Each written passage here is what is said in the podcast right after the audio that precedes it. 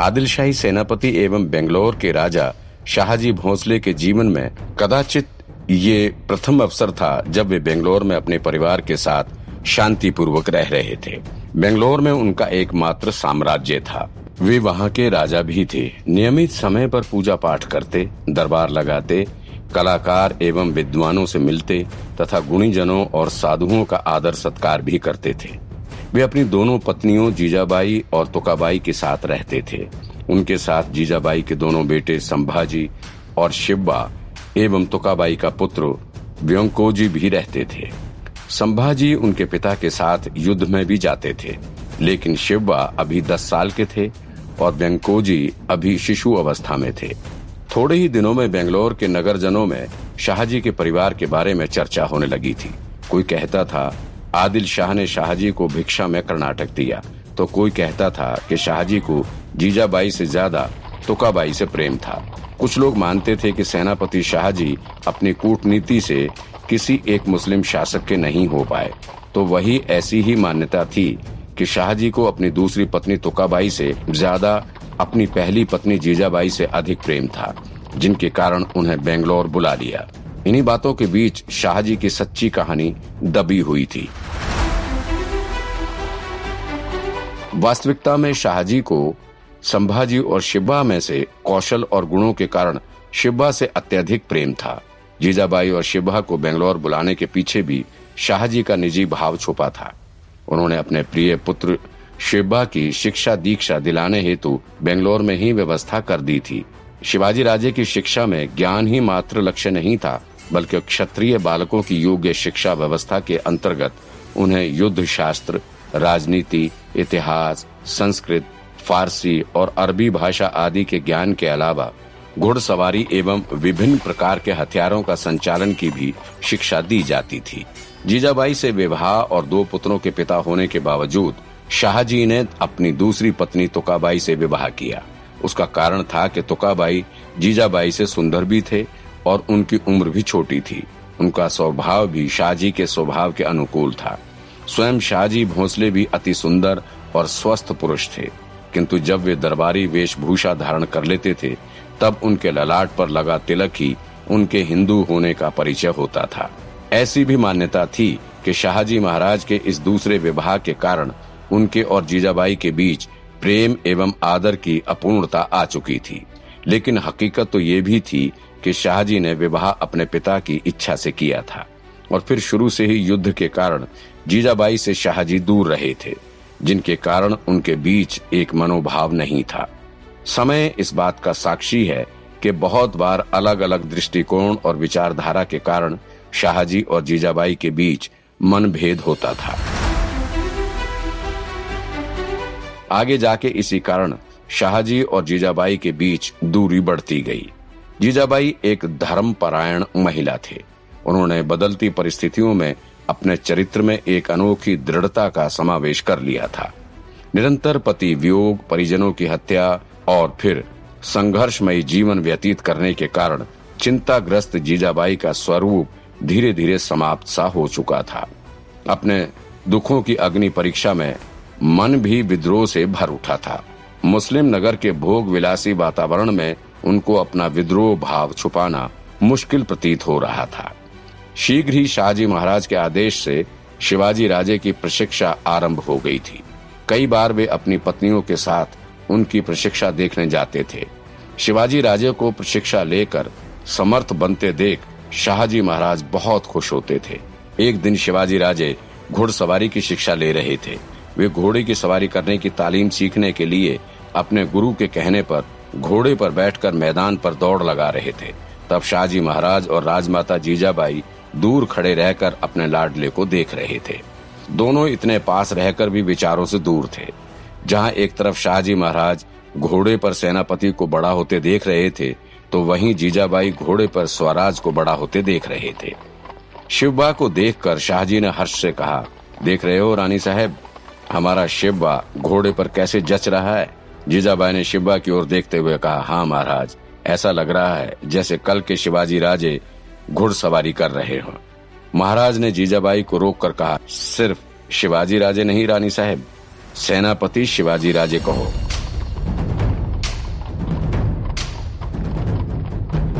जीजाबाई ने तुरंत महाराज को देखकर पूछा, सेनापति शिवाजी राजे? महाराज ने अपना गौरव बताते हुए कहा हाँ हाँ रानी साहेब, सेनापति शिवाजी राजे। शिवबा में वो सारे गुण हैं जो एक शक्तिशाली सेनापति में होने चाहिए। और वैसे भी एक सेनापति के बेटे का सेनापति होना स्वाभाविक है। इसमें आपके मुख पर इतना आश्चर्य कैसा रानी साहब? माँ साहब जीजाबाई ने कहा, लेकिन महाराज, हमने कभी भी शिवबा को ये शिक्षा नहीं दी कि तुम भी बड़े होकर शक्तिशाली सेनापति बनो। महाराज को जीजाबाई के इन शब्दों का मतलब नहीं समझ आया। उन्होंने पूछा, क्या मतलब है आपका रानी साहब? क्या आप नहीं चाहते कि अपना शिवबा सेनापति बनकर पूरी सेना का नेतृत्व करे। जीजाबाई ने स्पष्ट करते हुए पूछा, अवश्य महाराज, लेकिन सिर्फ़ सेनापति बनकर अपनी सेना का नेतृत्व नहीं, किंतु राजा बनकर इस देश के भविष्य का नेतृत्व करे। हमने उसे धार्मिक कथाओं के माध्यम से हमेशा यही शिक्षा दी है कि बड़े होकर तुम मुगल सल्तनत का नाश करके स्वराज का ध्वज लहराना। हमने हमारे शिवबा को कभी गुलामी स्वीकारने की शिक्षा नहीं दी। महाराज ने जीजाबाई को सांत्वना देते हुए कहा रानी साहब, मुगलों के विरुद्ध जाना, स्वराज की स्थापना करना, अपना आधिपत्य स्थापित करना, ये बातें आज सिर्फ़ काल्पनिक दृष्टि से सुंदर लगती हैं। शिब्बा की ओर देखकर कहा, हमारा शिब्बा में इतने अच्छे गुण हैं। लड़ाई के लिए इतना कौशल है, बलवान है और चतुर भी है। तो ऐसी काल्पनिक बातों में स्वप्न दिखाकर उसका समय व्यतीत करने से अच्छा है। कि शिवबा वास्तविकता से अवगत हो। जीजाबाई ने तुरंत कहा, महाराज, हम भी वही कह रहे हैं। वो आज की कड़वी हकीकत से अवगत हों और इस अत्याचार को खत्म करे। हमारे शिवबा में अगर इतना सामर्थ्य है तो उसे सेनापति तक ही सीमित क्यों रखें? हमारी इच्छा है, वो शिवबा से शिवाजी राजे कहलाएँ और भारतवर्ष के असल स्वरूप की पुनः स्थापना करें। शाहजी के सामने देखते हुए जीजाबाई ने पूछा, आप बताओ महाराज ये देश उनका है या हमारा। हमारे ही देश में आकर, हमारी प्रजा को ही गुलाम बनाकर, उन पर जुल्म कर रहे हैं। शाहजी महाराज समझ गए कि जीजाबाई किसकी बात कर रहे हैं। उन्होंने कहा, बात भारत देश की नहीं, रानी साहब, हमारे शिब्बा की है। आपकी बात सिर्फ़ काल्पनिक कहानियों में अच्छी लगती है। मुस्लिम शासकों में अपना आधिपत्य स्थापित करना एक तरह की कल्पना बन चुकी है। जीजाबाई ने कहा, कदाचित आप भूल गए महाराज। हमारा लाडला कोई साधारण बालक नहीं है। आप भले ही शिब्बा को सेनापति बनाने के स्वप्न देख रहे हो, लेकिन आखिर में विधाता ने जो चाहा होगा, वही होगा। शाहजी महाराज ने थोड़ा व्याकुल होकर कहा हाँ रानी साहब, अंतिम निर्णय विधाता का ही होगा, लेकिन हमारी नज़र में शिवबा एक सच्चा सेनापति बनने योग्य है। आखिर हीरे की असली परख तो जौहरी ही कर सकता है। जीजाबाई ने कहा, माफ़ करना महाराज, लेकिन हमने शिवबा को कभी हमारा नहीं समझा। वो भारत देश का है और उन्हीं का रहेगा।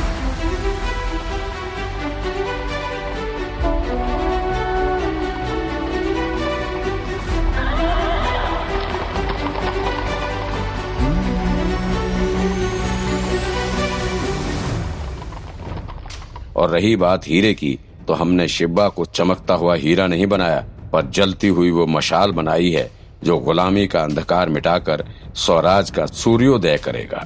शाहजी महाराज बिना कुछ कहे ही वहाँ से चले गए। इन्हीं अनबन के कारण जीजाबाई और शाहजी के बीच बहुत बार छोटी बातों पर भी बहस शुरू हो जाती। तुकाबाई के बाद शाहजी ने अगर किसी को महत्व दिया तो वो था उनका व्यवसाय। असल में शाहजी के मन पर सेनापति हावी हो चुका था। वो सेनापति हावी था, जो हिंदू होने के बावजूद मुस्लिम शासक की सेवा में व्यस्त था। इसमें कोई संदेह नहीं है कि वे एक और वीर और बुद्धिमान सेनापति थे, लेकिन समय के विपरीत उनकी विचारधारा सेनापति से आगे ही नहीं बढ़ पाई थी। वे चाहते थे कि शिवबा भी बड़ा होकर सेनापति के तौर पर नौकरी करे और उनका नाम रोशन करे। इसके अलावा महाराज को शिवबा का विवाह भी करना था। शाहजी अपने शिवाजी का विवाह बीजापुर में ही करना चाहते थे। किंतु जीजाबाई ने उनका ये प्रस्ताव अस्वीकार कर दिया। वे नहीं चाहते थे कि उनके पुत्र का विवाह बीजापुर में संपन्न हो, क्योंकि उन्हें विवाह के संस्कारों में मुसलमान राजा की छाया द्वारा दूषित होने की आशंका थी। जीजाबाई ने शाहजी को पूछा, महाराज, आपकी आज्ञा हो तो एक बात पूछनी थी।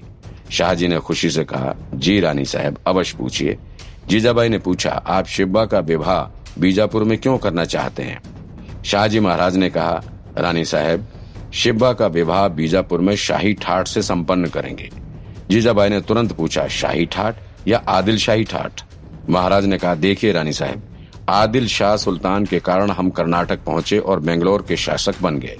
इसलिए उनके विरुद्ध जाना हमारी नीयत को शोभा नहीं देता। और वैसे भी बीजापुर में आदिल शाही ठाठ से शिववा का विवाह संपन्न करने से बीजापुर के सुल्तान की कृपा दृष्टि हमेशा बनी रहेगी। शाहजी और जीजाबाई कक्ष में वार्तालाप कर रहे थे कि इतने में शिवाजी राजे ने कक्ष में प्रवेश किया। शिवाजी ने अपने माता पिता के समक्ष आकर सिर झुकाते हुए कहा, प्रणाम बाबा साहब, प्रणाम माँ साहब। महाराज ने शिब्बा को कहा, आयुष्मान शिब्बा, आओ अंदर आओ। अभी हम तुम्हारी माँ साहब के साथ तुम्हारे विवाह की ही चर्चा कर रहे थे।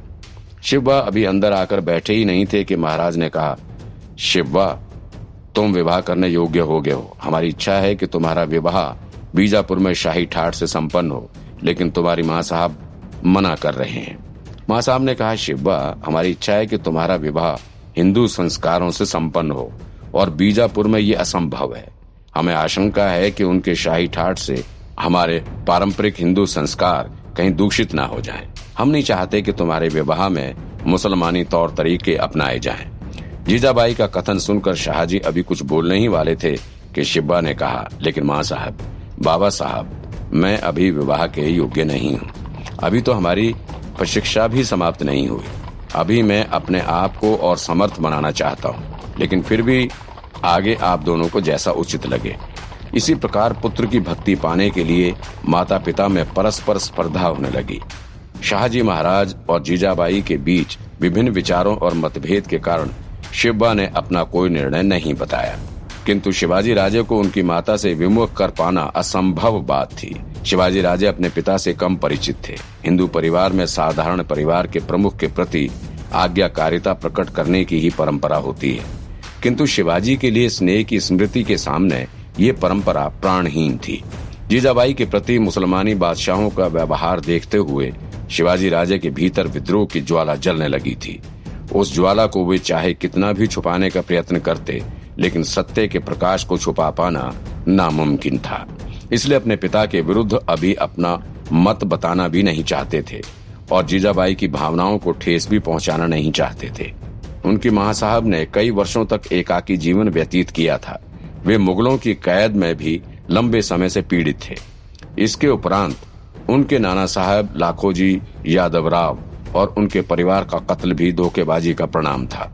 अपनी माँ साहब के विकट परिस्थिति में भी शाहजी महाराज ने उनका परित्याग कर दिया था। वे सब बातें शिवाजी राजे किसी भी कीमत पर भूल नहीं सकते थे। यहाँ शिवाजी राजे अपनी प्रशिक्षा में व्यस्त हो गए थे। वहाँ दूसरी ओर जीजाबाई और शाहजी महाराज के मध्य दूरी बढ़ती रही थी। वे अपनी अपनी महत्वाकांक्षा की पूर्ति के लिए दृढ़ होने लगे थे।